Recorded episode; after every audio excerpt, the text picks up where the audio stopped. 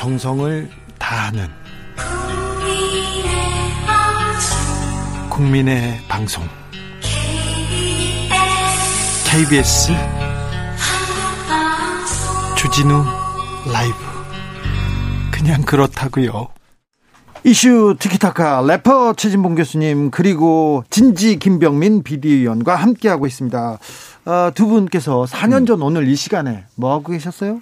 아마 제 기억은 정확히 떠오르진 않는데 아마 방송을 준비하고 있으면서 TV를 보고 있었던 것 같아요. 그 박근혜 전 대통령 네, 산핵 탄핵소추안이 가결됐을 네. 때인데 김병민 의원요. 예, 아마 오후에 가결됐던 음. 거로 기억이 나고요. 네. 저도 마찬가지로 그 속보 계속 음. 보면서 방송하고 있었던 때가 선명하게 생각이 맞아요. 납니다. 음. 네. 그래서 과연 몇 명 정도 명확하게 탄핵에 찬성되는 숫자가 확실치 않았기 때문에 네. 음. 그 내용을 보고 정말 가결이 되는지 된다면은 당시 보수 정당에서 몇 명 정도 되는 의원이 찬성하는지 이런 부분들을 방송했던 기억이 납니다. 가결 예상은 하셨죠? 가결 예상은 거의 모든 사람들이 했던 것 같습니다. 네. 저도 그, 그 시간에 여의도 국밥집에서 국밥 먹고 있었는데. 어, 아, 그, 그런데요. 음, 아까 지, 대, 지지율 얘기하셨는데 음, 네. 지지율 얘기하셨는데 지금 대통령이나 민주당 지지율이 좀 떨어지는 게 음. 0142님이 이 질문하셨습니다. 민주당 지지율이 대통령 지지율이 집값 때문에 미끄러졌을까요? 공수처 설치 못해서 미끄러졌을까요? 얘기합니다. 김병민 의원님. 네, 집값 때문에 미끄러진 건 과거의 일 때문에 다 켜켜이 쌓여 있는데 마지막 순간까지 믿었던 한 가지를 문재인 대통령이 끝끝내 배신한 것이 아닌가라고 하는 생각들이 지울 수 없을 겁니다. 그게, 그게 바로 추미애 장관이 윤석열 총장 찍어내게 하는 과정이 결국 추미애 장관도 대통령 인사, 윤석열 총장도 대통령 인사, 문재인 대통령이 무언가 해결하겠거니 생각하고 마지막을 바라봤지만 결국 문재인 대통령은 추미애 장관의 손에 들었던 것 같습니다. 그러니 이런 상황 속에서 제가 꼭 오늘 드리고 싶어서 찾아왔던 문구 하나가 있는데요. 네. 윤석열 총장에 관련돼서 추미애 장관이 브리핑하던 11월 24일 그날 저녁 그 이후에 진성준 의원이 뭐라고 얘기를 했냐면 뛰는 가슴을 진정시킬 수 없는 놀라운 브리핑이었다고 얘기합니다. 음. 지지층들은 환호했겠지만 그 이후로 결국 중도층의 민심은 싸늘하게 식어갔고 이런 여론이 그대로 대통령과 민주당의 지지율 하락으로 이어졌다고 봅니다. 네. 그러니까 대통령은 법과 원칙을 지키는 겁니다. 지금 이 상황에서 두 사람 중에 어느 한 사람의 어, 의견을 들어주거나 아니면 손을 들어줄 수 있는 상황이 저는 아니라고 보고요. 법무부 장관의 편을 들었다고도 저는 보지 않습니다. 그 법무부 장관이 신경을 추진할 때도 그런 얘기 했잖아요. 절차에 따라서 해라. 그리고 다 들어줘라. 만약에 시간이 오래 걸리더라도 하루에 끝내지 말고 징계위원회가 오래되더라도 이틀, 삼일이라도 해라. 이런 얘기를 한 것은 절차를 잘 지키라고 했다고 저는 봐요. 그렇다고 하면 대통령 입장에서 어떤 결단을 내리기 전에 그 절차와 법적인 제도적 장치를 제대로 다 따랐는지 하는 부분을 늘 숙고하면서 보고 계신다고 저는 보기 때문에 지금 현 상황에서 윤석열 총장이든 추미애 장관이 어느 한쪽의 편을 들어줬다고 저는 보지 않습니다. 기본적으로. 그렇게 생각을 하고 지지율 같은 경우도 지금 이제 징계위원회하고 그다음에 공처법 통과되고 난 다음에 다음 주에 어떤 경우가 나올지 좀 지켜봐야 된다. 어떻게 어떻게 예상하십니까? 저는 일정 부분 반등을 할 거라고 봐요. 어느 정도인지는 제가 예상을 못 해요. 아까 이제 김명미 의원이 지적했던 것처럼 진보 진영 측이나 지지층에서 일정 부분 빠진 부분이 있거든요. 이 부분이 회복될 가능성이 저는 있다고 봅니다. 그러니까 징계위원회가 어떤 경우가 나올지 아니 모르기 때문에 제가 단정적으로 말씀을 드릴 수 없지만 징계위원회와 공처 처리가 끝나고 나 본회의까지 다 끝나고 나면 결집하는 가능성이 현상이 보여져요. 그러니까 진보층은 결집을 해서 지지세가 다시 어느 정도 반등할 거다. 물론 중도층이 어떤 어떤 선택을 할지를 제가 지금 당장 단정적으로 얘기할 수 없는 상황이지만 일정 부분 떠나간 진보층이 다시 돌아오면서 지지율은 약간의 반등은 있을 거다라고 하는 게 제 개인적인 전망입니다. 김병민 의원. 네. 핵심 지지층은 빠지지 않았습니다. 결국은 약한 고리로 연결되어 있는 지지층들이 등을 돌렸을 뿐이라고 생각하는데요. 지금 공수처법 출범에 관련돼서 핵심 지지층은 열렬하게 공수처 출범을 바라보고 있겠죠. 하지만 느슨한 상태로서 문재인 정부의 성공을 바랬던 사람들은 공수처 출범이 되고 말고의 문제가 아니라 바로 내일 있게 될 윤석열 총장 징계 진짜 하는가? 진짜로 법이 정해져 있는 총장을 찍어내는가? 여기에 관심이 있을 겁니다. 공수처 출범과 관계없이 징계위원회의 결정에 따라 윤 총장을 진짜 찍어내게 한다면 아마 지금 있는 지지율보다 훨씬 더 많이 빠질 가능성 배제할 수 없다고 봅니다. 윤석열 총장을 징계하면 지지율 네. 떨어진다. 확신합니다. 저는 그렇게 생각하지 않아요. 자, 최진봉 네. 교수는 그렇게 생각하지 않는다. 네. 그럼 국민의힘에서는 네. 징계하기를 바라겠네요. 저희 입장에서는 안타까운 거죠. 굳이 문재인 음. 대통령이 사실상 대한민국에서 두번 다시 불행한 역사를 겪지 않았으면 좋겠다가 우리 당이 늘 하고 있는 얘기고 네. 대한민국에서 성공한 대통령이 역사로 남았으면 좋겠다라고 하는 지점들도 늘 얘기 드리고 있습니다.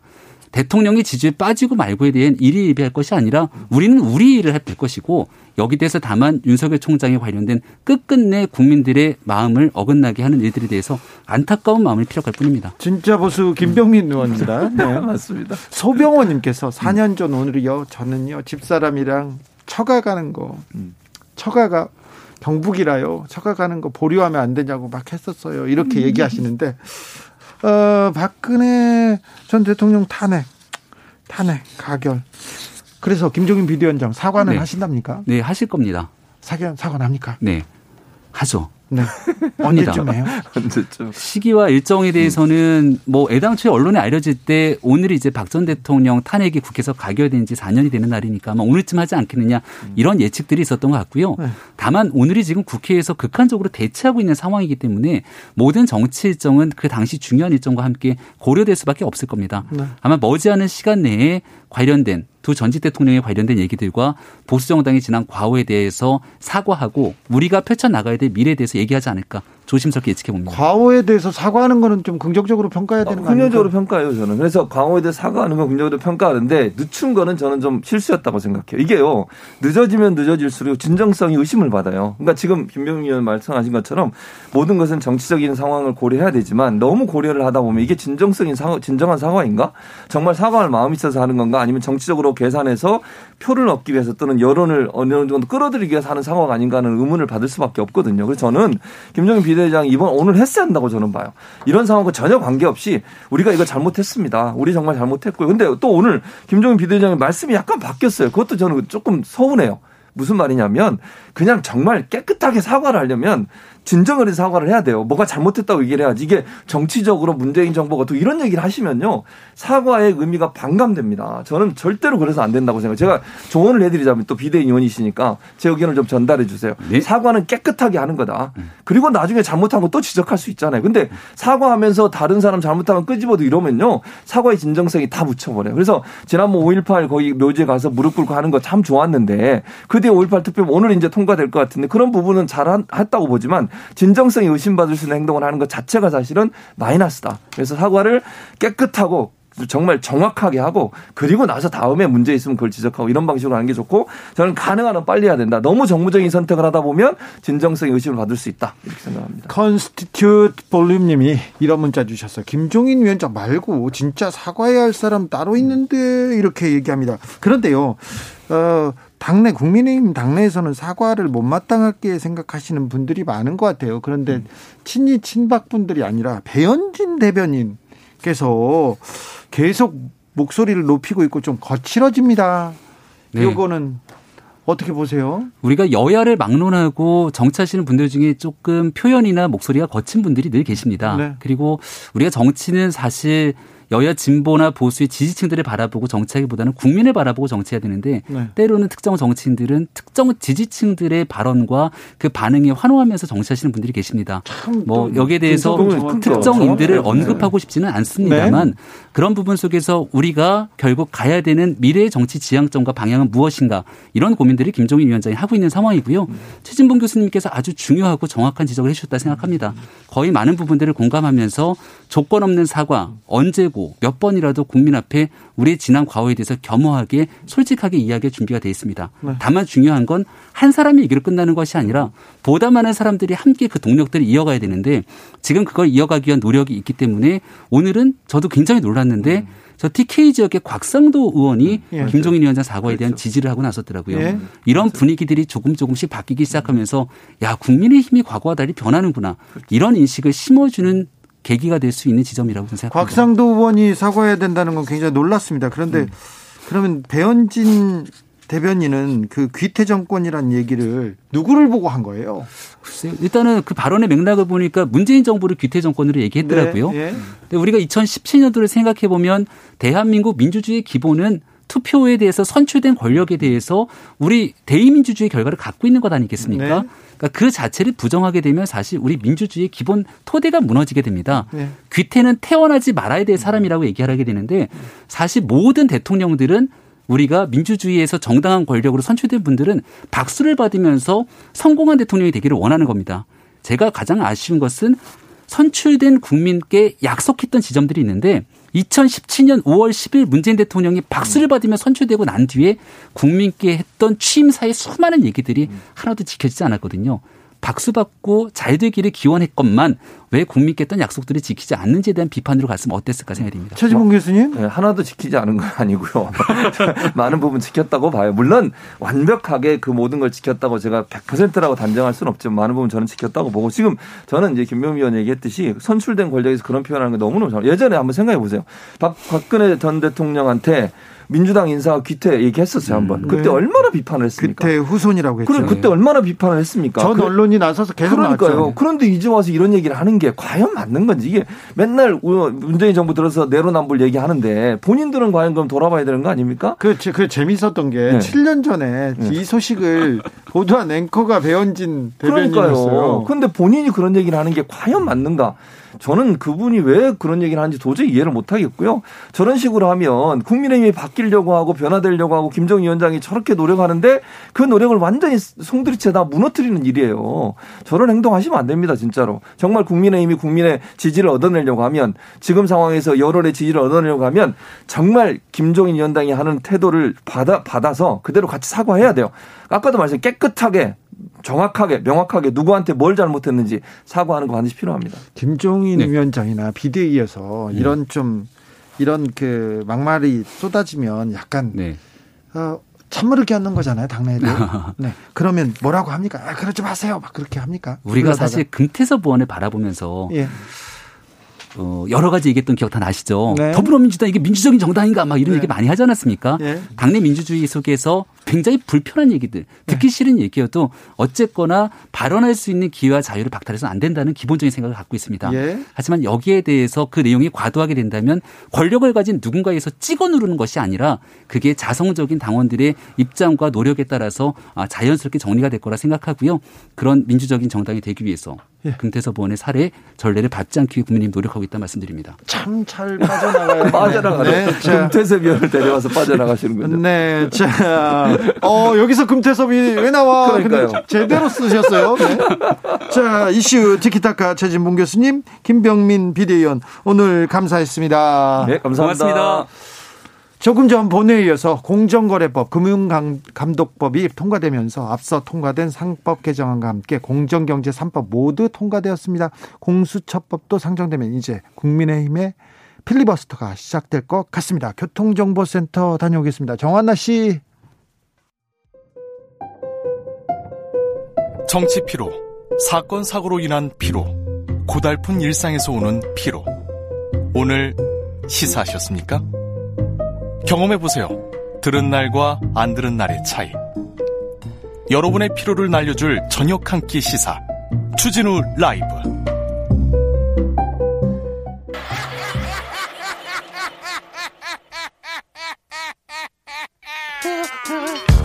발로 뛰는 기자, 탐구하는 기자, 세상의 질문을 마구 던지는 기자, 기자가 본 오늘의 세상 기자들의 수다. 라이브 기자실을 찾은 오늘의 기자는 은지옥이요. 시사인 김은지입니다. 네. 반가워요. 네, 수요일도 뵙네요. 네. 오늘도 왔습니다. 아까 제가 라디오 정보센터 다녀왔습니다. 교통정보센터가 아니라 제 죄송합니다. 음, 첫 번째 뉴스부터 갈까요? 네, 몰래 주식 거래를 하다가 들통난 검사가 있다고 합니다. 검사가요? 네. 어떤 거? 네, 그런 어떤 내용이에요? 네, 관보에 게시된 내용인데요. 네. 어제자 관보서도 확인을 했습니다. 네. 관보에는 이런 내용이 공개가 되어 있는데 법무부가 11월 23일 징계위원회를 열어서 손 아무개 차장 검사에 대해서 견책 처분을 했다라고 합니다. 네. 손 차장 검사가 2017년 6월달 주식 거래가 금지된 부서에 있었는데요. 서울중앙지검 범죄 첨단 범죄 수사 1부장 여기 엄청 중요한 자리입니다. 네, 이제 그때 또 주로 국정농단 사건 수사를 주로 맡았었는데요. 네. 이즈음에 5월에는 고영태 씨 예, 관련된 수사도 있었습니다. 이 그 차장 검사는요. 지금 서울 고검에 있죠? 네, 현재는 지금 서울 고검 검사로 가 있고요. 이때는요. 음, 우병우 민정수석일 때 서울중앙지검 가장 중요한 부장검사로 이렇게 그 라인의 핵심 라인에 있는 사람인데요. 첨단 범죄 수사 일부장 이름은 제가 말할게요. 손영래 손영배 부장 있죠? 손영배 부장. 네, 사실 뭐 관보에도 이름이 공개되어 있긴 한데요. 손영배 부장이었어요. 지금 네. 차장입니다. 네, 그래서 이분이 국정농단 수사를 했는데 국정농단 수사도 열심히 했지만 국정농단 수사를 하면서 음 국정농단 사건이 벌어졌지 않습니까? 그때 고영태 씨를 잡기 위해서 굉장한 노력을 벌였던 이분이 제보자였거든요. 그래서 검찰청에 와서 고영태 씨가 계속 제보를 했어요. 이거 저거에 대해서 제보를 했는데 저쪽 부서에서는 도움을 받고 계속 그 고영태 씨의 조력을 받았는데 의인이라고 계속 칭송하고 그랬는데 한쪽 부서에서 그러니까 우병우 사단 내 검사 몇 명은 고영태를 잡기 위해서 굉장히 노력했습니다. 근데 그때 주임 부장이 손영배 부장이었어요. 네, 그러니까 보통 이제 부장 차장이라고 하면 부장이 더 높은 직급처럼 들리는데요. 검찰은 좀 다릅니다. 네. 차장 검사가 더 고위직이라고 볼 수 있고요. 예. 그 당시는 부장 검사였고 지금은 차장 검사 합격이라고 할 수 있는데요. 예. 네, 그, 그 그때 한창 수사를 하고 있는 와중에 같은 해 6월달에 부인과 함께 주식을 해서 직무상 의무를 위반한 혐의를 받고 있습니다. 네. 손 차장 검사는 이렇게 해명을 했다고 경향신문이 보도하고 있는데요. 자신은 주식 거래에 거의 관여하지 않았고 해당 종목의 주가가 오히려 떨어졌다. 이런 취지의 소명을 했다고 합니다. 아니 주식 거래는 자기가 가서 막 주식 사가지고 종이로 적고 그러지 않아도 돼요. 그냥 인터넷으로 하거나 휴대전화로도 할 수 있어요. 보통은 다 그렇게 하죠. 그것도 해도 예. 되죠. 아무튼 어, 굉장히 중요한 정보를 하고 수사를 다루는 분이 검사가 네, 주식 거래를 했네요. 네, 직무에 관해서는 하면 안 되는 일을 했기 때문에 문제가 된 건데요. 근데 견책이요. 너무 가벼워요. 왜 검사님들은 잘못해도 이렇게 처벌이 가볍죠? 네, 이제 그렇다라는 비판들이 있습니다. 견책이 검사의 징계 종류인 해임, 면직, 정직, 감봉, 견책 중에서 가장 가벼운 처분인데요. 견책은 그러니까 너 조심해 이런 거예요. 조심한 거. 네, 그렇죠. 실제적인 감봉부터 효과가 발생한다라고 볼 수 있는데요. 네. 물론 공무원이기 때문에 승진이나 이런 데 영향을 받을 수는 있지만 제가 검사 징계법 찾아봤는데요. 견책이 이렇습니다. 검사로 하여금 직무에 종사하면서 그가 저지른 잘못을 반성하게 하는 것을 말한다라고 하기 때문에 실제적으로 어떤 정직이나 해임 혹은 감봉과 같은 효과가 있지는 않습니다. 그러니까 반성문 쓴다 이렇게 이해하면 될 것 같은데요. 네. 예. 그런 사람들이 있는데요. 예전에는 검사들이 구치소나 교, 교도소에 있는 주가 조작범, 경매하는 사람들을 불러요 검사방으로. 그리고 옆에 경제 사기, 그냥 사기나 경제 사범들은 돈이 많지 않습니까? 그런 사람을 불러요. 그래서 그 돈으로 주식 투자도 하고 경매도 하는 것이 그런 사람들이 있었어요. 근데 검찰청에서 대검에서 감찰에 걸렸었어. 근데 봐줬어요. 그런 경우 많아요. 어떤 검사는요. 술 먹고 음주운전으로 사망 사고를 일으켰어요. 근데 사망 사고를 일으켰는데 그 경찰서를 담당하는 지청으로 직업으로 인사 발령을 내는 거예요. 그러니까 그 음주운전 사고 조사하는 경찰이 조, 도장을 맡아야 되는 사람이 그 검사인 거예요. 결국 돌아가신 분만 잘못한 걸로 해가지고 잘 끝났어요. 네, 이, 이게 검사들은 죄를 지어도 처벌받지 않습니다. 아니면 거의 처벌하지 않습니다. 그래서 그래서 이게 검찰 개혁하자는 거 아닙니까? 네, 그러니까 검사는 누가 검사하나 이런 문제점들이 있는데요. 사실 네. 검사가 아닌 일반 공무원, 보통 시민이었으면 단순히 징계가 아니라 당연히 기소가 되고 처벌받았을 사안이기도 아, 한데요. 네. 징계를 받은 검사 많지요. 관보 보면 재밌어요. 네, 또 다른 검사도 있는데요. 창원지검 중요경제범죄조사단 소속 이모 부장검사입니다. 음. 지난 3일에 정직 3개월 처분 받았다라고 하는데요. 2017년 1월 달에 인천지검에 부부장으로 있었는데 그때 있었던 일 때문입니다. 네, 어떤 건데요? 네, 그 하청 그러니까 디자인 관련된 건데요. A라는 업체의 하청 업체 B를 소개받아서 자신의 아파트 인테리어 공사를 하게 했다라고 합니다. 아, 네. 근데 이 과정에서 A사 직원을 시켜서 공사 대금 협상하게 하고 공사 감독 시켰다라고 하는데요. 참. 근데 이 자체가 사실은 김영란법 위반일 수 있는데 품위 손상 정도로 우선 징계받았다라고 합니다. 네. 그러니까 기소를 아직 한 건 아닌 것으로 보이긴 하는데요. 네. 그러니까 검사가 스스로 잘 감시할 수 있을까? 이번에 김봉현 씨 술접대 관련해서도 검사 3명 중에 한 명만 기소해서 문제가 되고 있지 않습니까? 100만 원 밑에까지 저는요. 그 검사들의 절제 이런 거요. 굉장히 높이 삽니다. 이렇게 100만 원 전에 이렇게 술 먹다 딱 일어나는 반어적인 표현이신 네. 거죠? 그걸 또 굉장히 또, 아, 그건 봐줘야 된다는 그 검사의 또 저 자비, 이런 거 보면 굉장히 와우 놀랐어요. 어, 검사들이 어떤 잘못을 저질렀나 그런데 어떤 징계를 받았나 이런 거 그 복잡하게 찾아보지 마시고요. 제가 그 운영하는 저기 모 방송국에 순수 음악 방송이 있어요. 거기에 광문준 경정하고 제가 해놨던 게 있으니까 그거 찾아보시면 아 검사들은 왜 처벌받지 않는가에 대해서도 한번 고민해 볼 수 있습니다. 9999님께서 검사가 주식 거래를 했는데 올라야만 거래인가요? 내리면 주식 거래 아닌가 보지요. 그런데 오른 것도 아, 아니요. 뭐, 모르겠습니다. 이거, 이거 정확한 더 취재와. 네, 본인의 네. 해명은 현재로서는 그렇다고 그렇습니다. 합니다. 이거 감찰이 좀 필요한 것 같습니다. 다음 뉴스 볼까요? 네, 9년 만에 희망버스가 다시 시동을 겁니다. 또요, 한진중공업 이야기죠? 네, 그렇습니다. 그런데 이게 벌써 예전 이야기여서요. 좀 네. 낯선 분도 계실 텐데요. 2011년이었던가요? 저도, 저도 거기 몇 번 갔어요. 네, 저도 현장 기자로 뛰면서 희망버스 취재를 꽤 했었는데요. 네. 그래도 낯선 분들이 계실 수도 있으니까 설명을 좀 다시 드리자면요. 2010년 12월 달에 한진중공업이 경영 악화를 이유로 생산직 노동자 400명을 희망퇴직시키기로 결정했습니다. 예. 그러자 2011년 1월부터 김진숙 지도위원이 한진중공업 내 85호 크레인에서 고공농성에 돌입했는데요. 네. 당시 희망버스가 이러한 노동자들의 상황을 지지하고 홀로 크레인에 있는 김진숙 지도위원을 응원하기 위해서 전국 각지에서 부산으로 갔습니다. 노동자는 물론이고 직장인, 학생인들까지 학생까지도 내가 김진숙이다 이러면서 희망버스에 올랐는데요.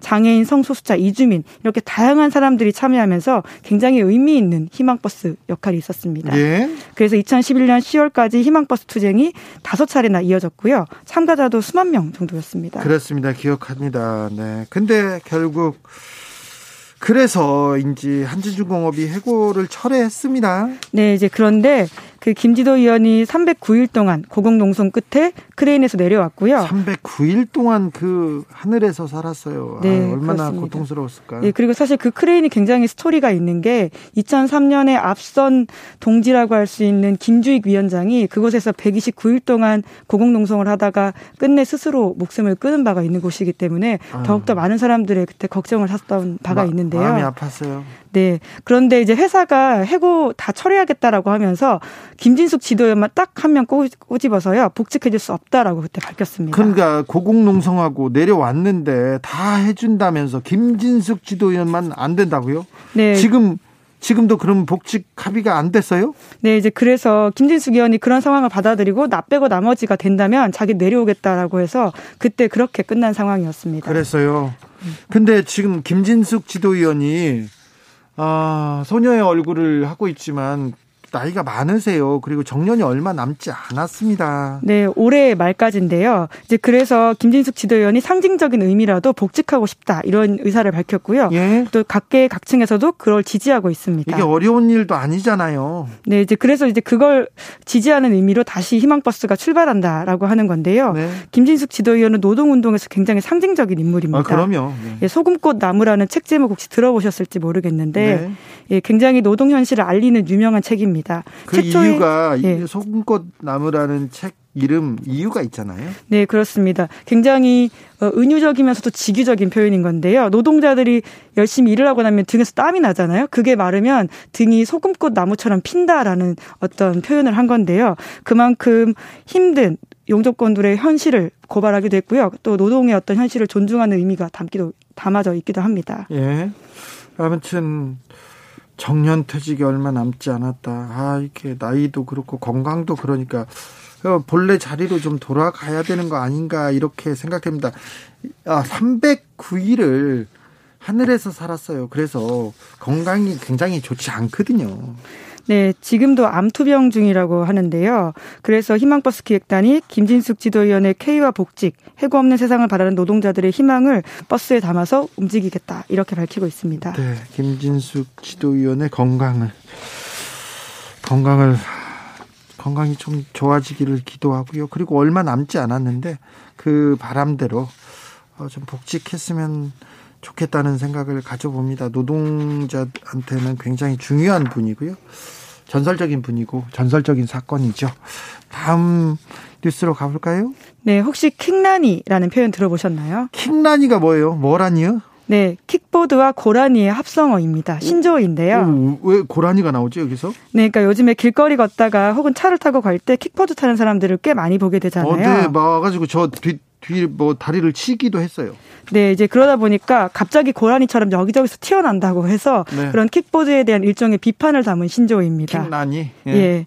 그래서 아직 규제 사각지대에 있다 보니까 사고가 꽤 많다라고 하는데요. 네. 경찰 통계를 보면 올해 1월부터 11월까지 발생한 전동 킥보드 사고가 350건이 넘습니다. 네. 작년에 같은 기간 동안 비교해 보면 3배 가까이 늘었다라고 하는데요. 아, 더 많이 나오는데 지금 통계 잡힌 것만 그렇습니다. 네, 그렇죠. 사실 부딪히신 그런 것들은 경찰에 신고되지 않는 사건들이니까요. 네. 보통 일반 시민분들도 이제 그에 대한 문제의식과 불만이 꽤 올라가고 있는 상황입니다. 예. 그런데 지금 이제 생긴 거라 규정이 마땅하지 않아요. 네, 이제 게다가 규제가 또 완화되고 있다라는 문제점들이 있는데요. 규제가 만들어지는 게 아니라 완화된다고요? 네, 국회가 네, 내일부터 면허가 없는 13세 이상 청소년은 헬멧 같은 거 쓰지 않은 채로 운전할 수 있다고 합니다. 네. 그러니까 국회가 자전거처럼 누구나 편하게 이용할 수 있게 하겠다라면서 규제를 완화했다라고 하는데요. 뿐만 아니라 전동 킥보드가 어, 그동안에는 오토바이 같이 분류가 되어 있어서 인도나 자전거 도로가 아닌 일반 차도에서만 운행이 가능했는데 지금은 또 그런 것도 사라지는 상황이라고 하고요. 네. 안전모 착용도 의무 규정은 있지만 범칙금이 없어지는 등 관련 규제가 완화된다라고 합니다. 네. 어, 사고가 더 커지고요. 사고가 많아지는데 규제가 이게 더 완화된다니 조금 이해가 안 되는 부분도 있습니다. 네, 이제 그러다 보니까 국회에 대한 비판들이 커지고 있는데요. 그러니까 이러한 규제 완화책이 지난 5월 달에 통과가 된 거거든요. 네. 그래서 내일부터 효과가 발휘되고요. 네. 그 사이에서는 국회가 신산업에 대한 성장 동력을 올리겠다 이런 목표를 가지고 있었는데 네. 동시에 시민 안전에 대한 경각심이 부족했다 이런 비판이 있어서 뒤늦게 부랴부랴 다시 한번 법 개정을 추진하고 있다라고 해요. 네. 그래서 관련 개정안이 지난주 상임위를 통과했고요. 오늘 본회의에서 안건으로 상정될 예정이라고 합니다. 네. 그러니까 결과적으로 국회가 이랬다 저랬다 하면서 현장에서 혼란만 야기했다 이런 비판들을 피하기 힘들어 보이고요. 네. 그 기간 동안에 시민의 안전 문제는 그럼 누가 책임지냐 이런 비판이 있는데요. 왜냐하면 또 바뀌는 규제 완화책에서 다시 강경책은 4개월 정도 걸린다고 하거든요. 지금 왔다 갔다 하고 있네요. 네, 이제 그러다 보니까요. 비판을 피할 수가 없는 상황입니다. 메이플님께서 킥보드 장사하는 사람이 국회에 있냐 이렇게 물어보는데 어 이 예리하십니다. 예리하십니다. 국회에서 킥보드 장사한답니다. 아 그렇지 않고요. 이제 어 뭐 새로운 문물이 나왔어요. 그러면 그 규제가 따라가야 되는데 법령이 따라가야 되는데 아직 지금 그 킥보드의 속도를 어, 국회에서 그리고 사법부에서 따라가지 못하는 것 같습니다. 네, 국회가 아무래도 법을 만드는 기관이다 보니까 그런 부분에 있어서 기민하게 움직여줘야 되는데 네. 그런 것이 부족해서 현장에 혼란을 일으키고 있다 이런 비판이 나오고 있습니다. 기자들의 수다 지금까지 시사인 김은지, 기, 김은지 기자와 함께했습니다. 감사합니다. 네, 감사합니다. 교통정보센터 불러볼게요. 김민희 씨. 테이크아웃 시사 나왔습니다. 오늘도 하나 챙겨가세요. 주진우 라이브.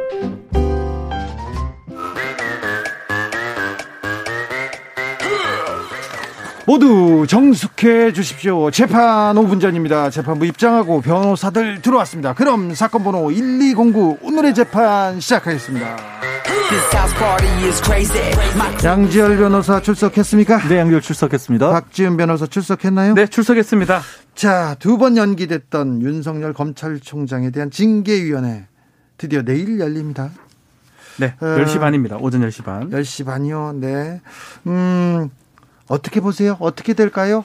뭐 10시 반에 이제 미뤄지진 않을 것 같아요. 시간이 네. 이제 지나버렸기 때문에 두 차례 연기가 됐죠. 2일 날, 4일 날, 10일까지 지금 왔는데 문제는 여러 증인 신청을 지금 했다고 지금 알려져 있습니다. 그러니까 그 내일 하루에 끝나지 않을 가능성이 있는 거죠? 그렇죠. 가능성은 있습니다. 특히 네. 징계위원장이 이제 추미애 장관이 들어갈 걸로 지금 보는데 다만 뭐 심의나 뭐 결정을 하지는 못할 것 같아요. 아, 네. 들어간다 아니고 소집시키는 거는 추미애 장관 할 걸로 보는데 네. 이제 문제는 그 진행하는 사람이 위원장 역할을 하는 사람이 어떻게 좀 가지고 갈지에 따라서 이게 뭐 재판하고 유사하긴 하지만 뭐 재판 절차처럼 다 지킬 필요는 없는 거거든요. 아니 뭐 징계 위 가 꾸려졌는데 그걸 그렇게 오래 끌 일은 아니잖아요. 그러니까 재판처럼 할 일은 아니지 않습니까? 여러 가지 얘기를 하는 것 중에 이제 뭐 징계위원회라고 하더라도 일단 거론됐던 사회 자체가 여섯 가지 큰 묶음으로 있고 그 안에도 세분하자면 더 많아지잖아요. 그럼 건건을 다 형사 재판하듯이 다 사실관계를 따지기 시작하면 무한정 늘어질 수밖에 없고 그거는 네. 아마 아마 윤석열 총장 측에서는 그런 걸 원하겠죠. 하지만 이거는 절차가 다른 종류예요. 그렇지 그러니까 재판이 아니지 않습니까? 재판이, 아니잖아요. 네. 그 여섯 가지 큰 것 중에서 단적으로 말해서 하나 두개 그렇죠. 정도가 명확하면 그걸로 징계를 의결하는 데는 사실은 무리가 없는 거거든요. 근데 그거를 원하지 않기 때문에 좀 전에 박지원 변호사가 얘기한 것처럼 여러 증인을 불러다 놓고 나중에 이제 절차상 우리가 이런 것들도 주장하려고 했다 이런 부분들 다투기 위한 절차로 보여요. 그리고 어떻게든지 간에 여론으로도 이거 왜 길게 들여다보지도 않고 바로 끝내느냐 이런 식의 혹시라도 주장을 하려고 하는 게 그렇죠. 아닌가 싶어요. 깊이 부분도 이제 얘기를 하고 있는데 명단 공개 여부를 계속 얘기를 하는데 사실은 모든 징계 저도 뭐 국방부에서 징계 업무를 많이 했습니다. 징계 간사도 하고 했는데 징계위원을 공개하지 않아요. 이건 그 크고 중요한 문제는 아니잖아요. 아, 그 왜냐 근데 그 우리 이제 공무원 징계령이 있어요. 네. 일반 공무원들 징계할 때 징계위원을 공개할 수 없도록 돼 있습니다. 아니 그러니까 법령에 네. 아예 안 되게 왜냐하면 로비도 할 수 있고요, 협박을 할 수도 있고. 아니 그리고 그리고요. 시험, 이걸 자꾸 언론에서는 이거 제대로 보도를 안 해주니까. 시험 보는 사람이 출제위원 알려주세요 이거 그렇죠. 거 아니에요? 간혹 이럴 수는 있죠. 징계위원회 들어갔는데 어 들어가 보니까 우리 삼촌이 와 있는 거예요. 네. 고맙긴 하죠. 글을 아 깊이는 하진 않겠지 그러면 음. 그러면 삼촌 입장에서 아 우리 조카가 와 있으니까 회피를 할 수는 있어요. 그런 경우는 삼촌하고 사이가 나쁘잖아. 친척이면 네. 친척이면 이제 가능한데 가슴에 가슴에 안 그러니까 사실상 이거가 언론에 지금 보도가 제대로 안 되는 부분을 저희가 좀 우리 법률가니까 네. 사실 일반 공무원들은 징계 위원을 공개하지 않습니다. 그 음. 그 이유는 협박이나 로비가 가능하기 때문에 공개하지 않고 오히려 비밀 준수 의무가 있어요. 근데 이 대부분 언론 우리 지금 여기 우리 빼고는 이 제 재판 5분 전 빼고는 음. 대부분 언론 제가 그런 기사를 본 적이 없어요. 대부분 뭔가 기피를 막기 위해서 명단을 공개하지 않는다라고 하는데 법 규정만 제가 말씀을 드리면 공개하지 않는 게 원칙이고 오히려 공개하게 되면 오히려 규정 법 위반이 됩니다. 지금 그걸 가지고 다툴 때가 아니지 않습니까? 그렇죠. 아니, 이제 끝났죠. 그, 걸 가지고 다투는 거예요, 계속. 네, 계속 계속 하고 있잖아요. 계속. 그러니까 그걸 이제 변호사 중요한 부분을 짚은 게 뭐냐면 법적으로 분명히 안 되는 건데 네.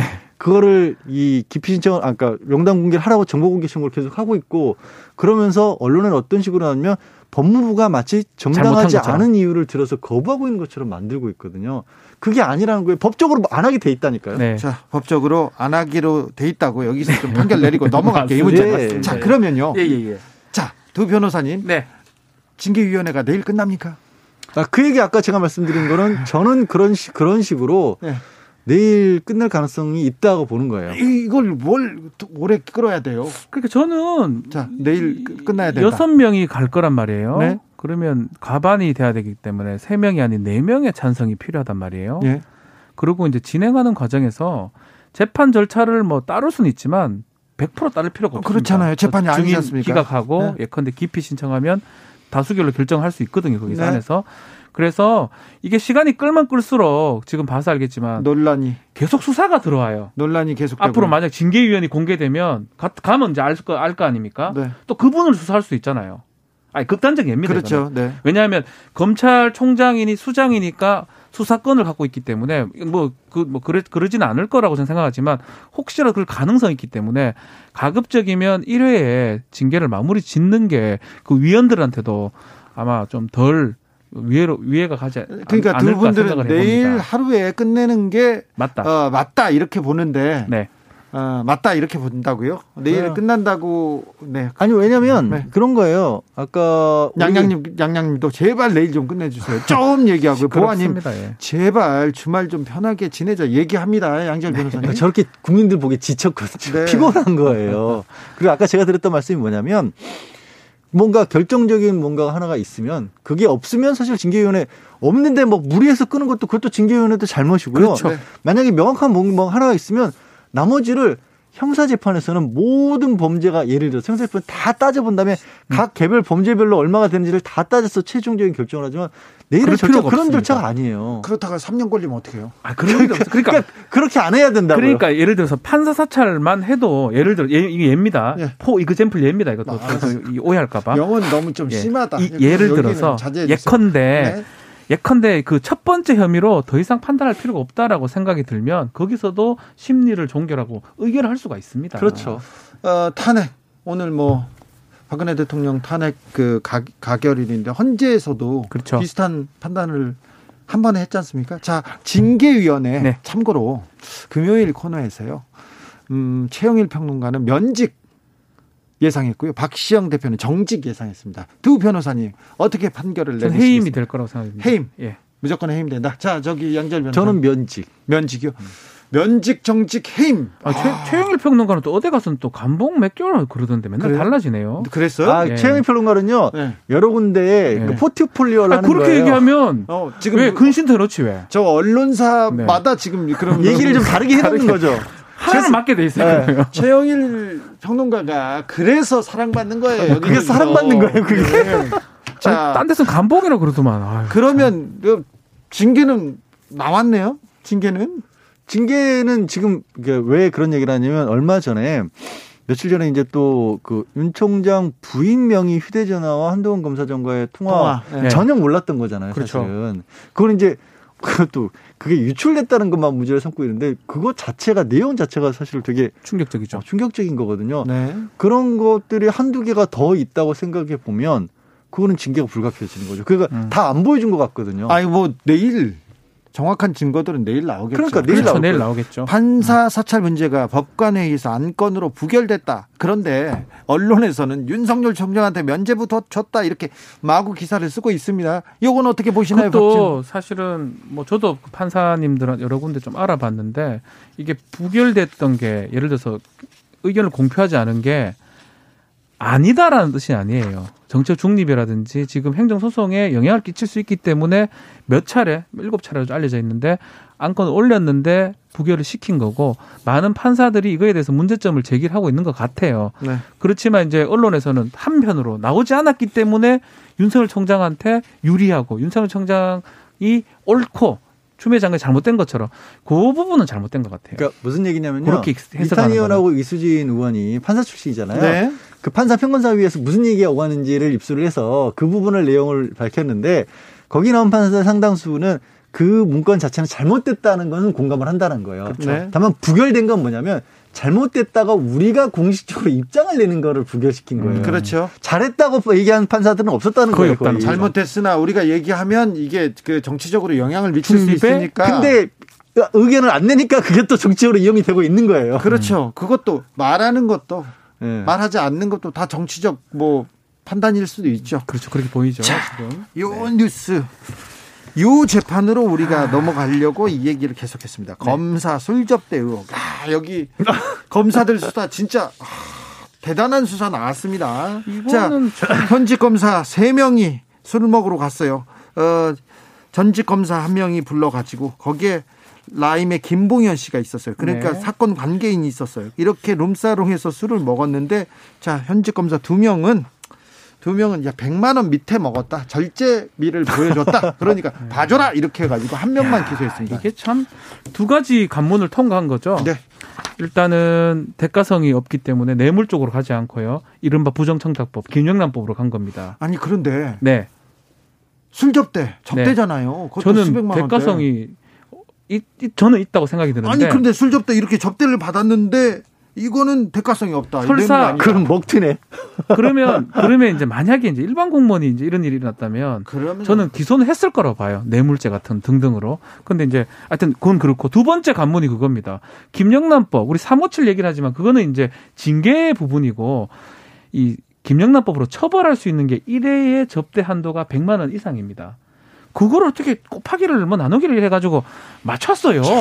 검사들이 그래가지고 99만 97만 얼마예요. 무슨 홈쇼핑 하듯이 맞췄어요. 그때까지 술 먹고 나간 거 아니에요. 아 근데 그거가 아 이거 이거는 좀 인정해 주자고요. 이런 사람. 뭐뭘 인정을 아니 저는 이게 이해가 잘 안 되는 게 만약 저랑 김 저랑 우리 주진우 기자랑 예를 들어서 우리 양절 변호사 세 명이서 술을 먹었는데 98만 원, 7만 원 맞춰주겠습니까? 아, 부풀려서라도 기소를 할 거예요 아마. 우리는 그렇게 술 먹을 아, 그러니까 그걸 안 먹는데 저는 콜라만 그래서 먹어요. 제가 계속 얘기 드리는 게 제 식구 감사기 아니냐. 검찰의 그 만능주의. 예컨대 기소 독점 기소 편이에요. 나 혼자 기소할 수 있고 내 마음대로 기소할 수 있고 기소하지 않을 수 있고 모든 권한이 집중이 돼 있거든요. 이게 그대로 보여주는 거예요. 내가 봤을 때는 97만 원이다. 걔 한타 3만 원. 그럼 제가 안 돼요. 기소하지 않으면 제가, 제가 안 됩니다. 불기소입니다. 양절 변호사님. 그래서 저는 진짜 제가 원래 수학 산수를 되게 싫어하거든요. 근데 이거 보면서 너무 이걸 도대체 어떻게 얘기를 해야 될지 아, 머리를 진짜 엄청 썼어요. 아 이게 아 이게 산수 잘하는 사람들은 아 이래서 내가 지금 검사가 못 됐나 싶은 생각이 드는 거예요. 97원 아니고 96만 2천 원, 3만 8천 원 빠진 네, 3만 8 죄송합니다. 근데 그게, 그, 그게 보면 저는 차이점은 이겁니다.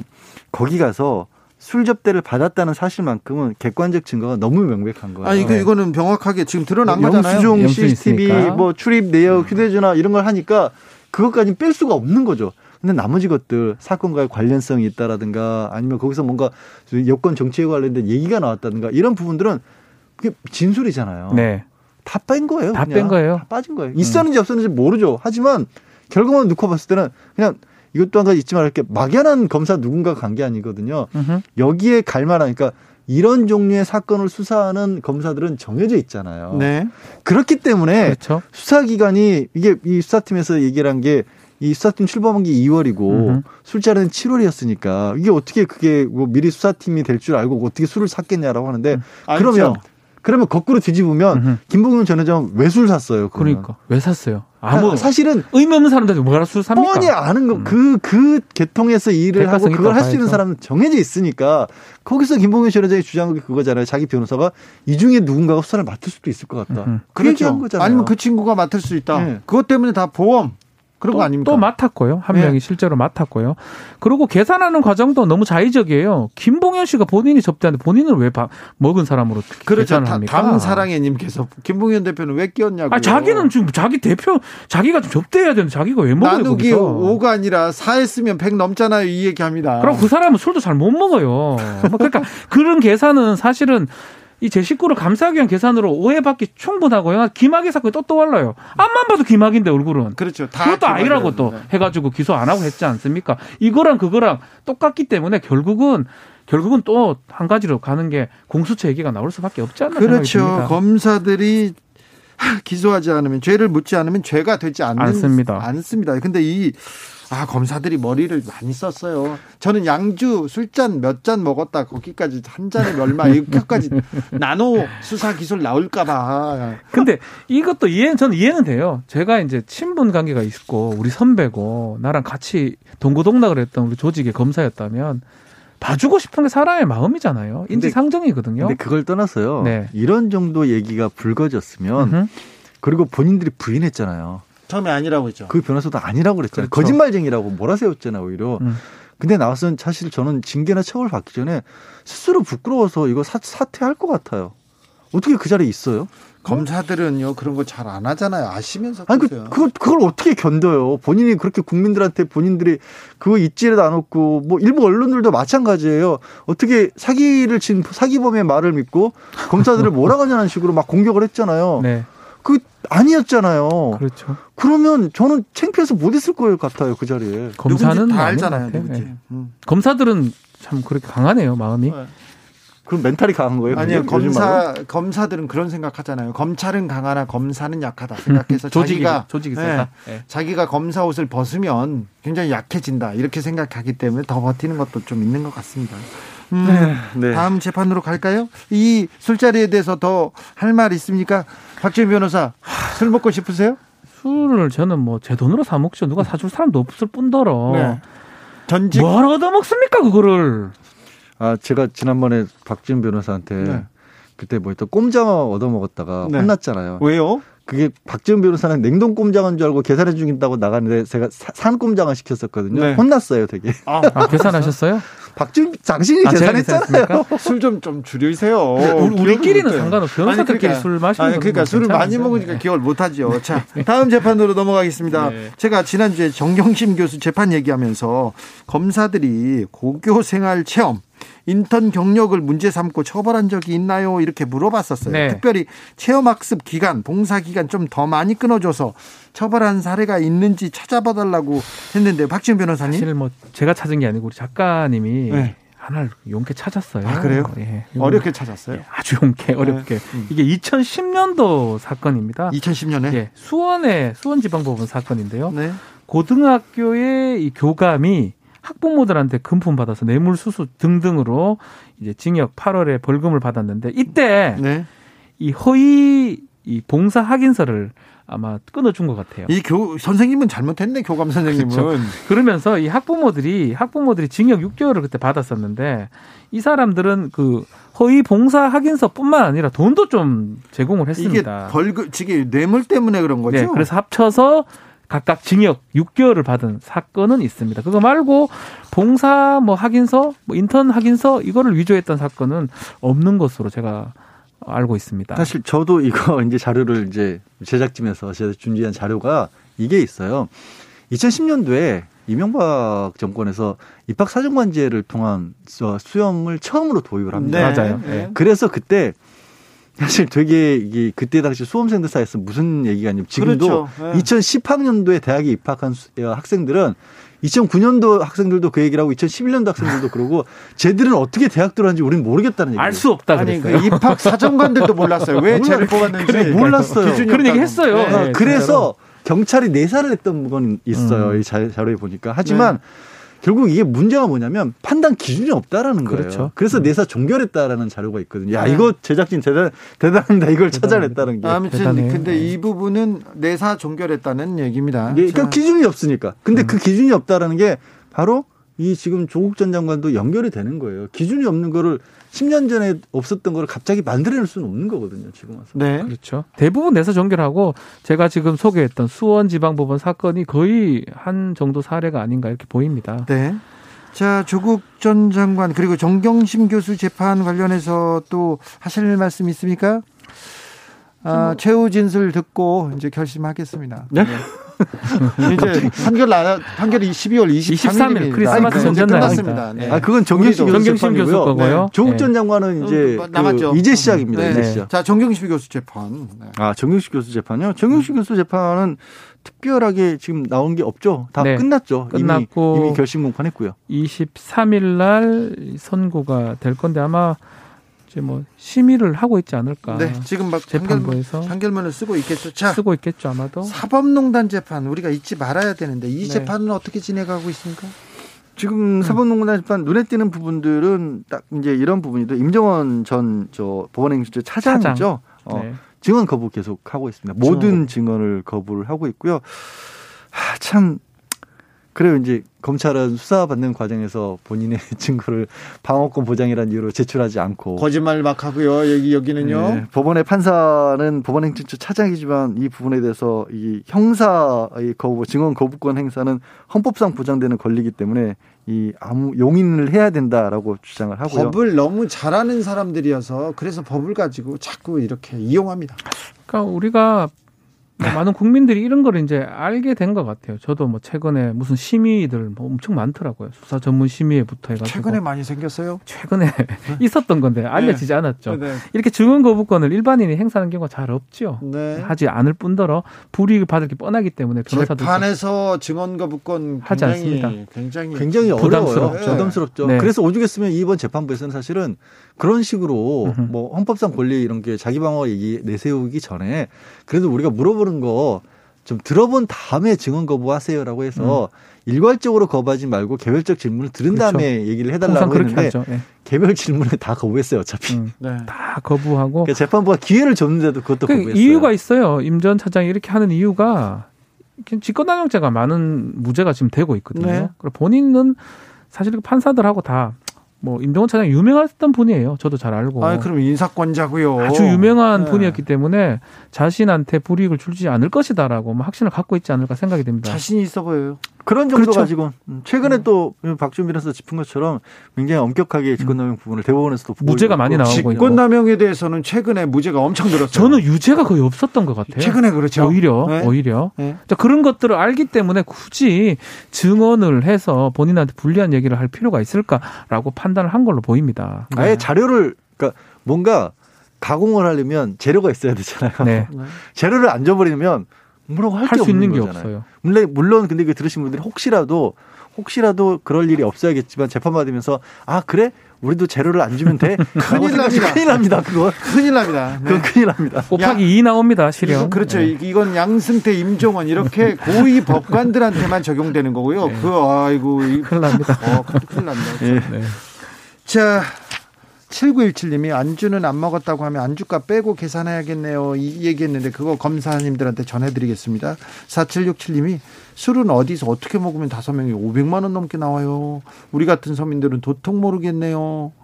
하시네요. 저도 서민입니다. 아 그래요? 예. 아, 몰랐다고요? 소주 네. 좋아합니다. 저는. 네, 알겠습니다. 아, 저 혼났다니까요. 네. 그 산, 산꼼장 먹었다고 박준 변호사한테. 그래도 좀 방송 많이 하는데 좀 했어. 그냥 산꼼장이면 사, 사줄 수 있잖아요. 그렇게 제가 혼냈나요? 어.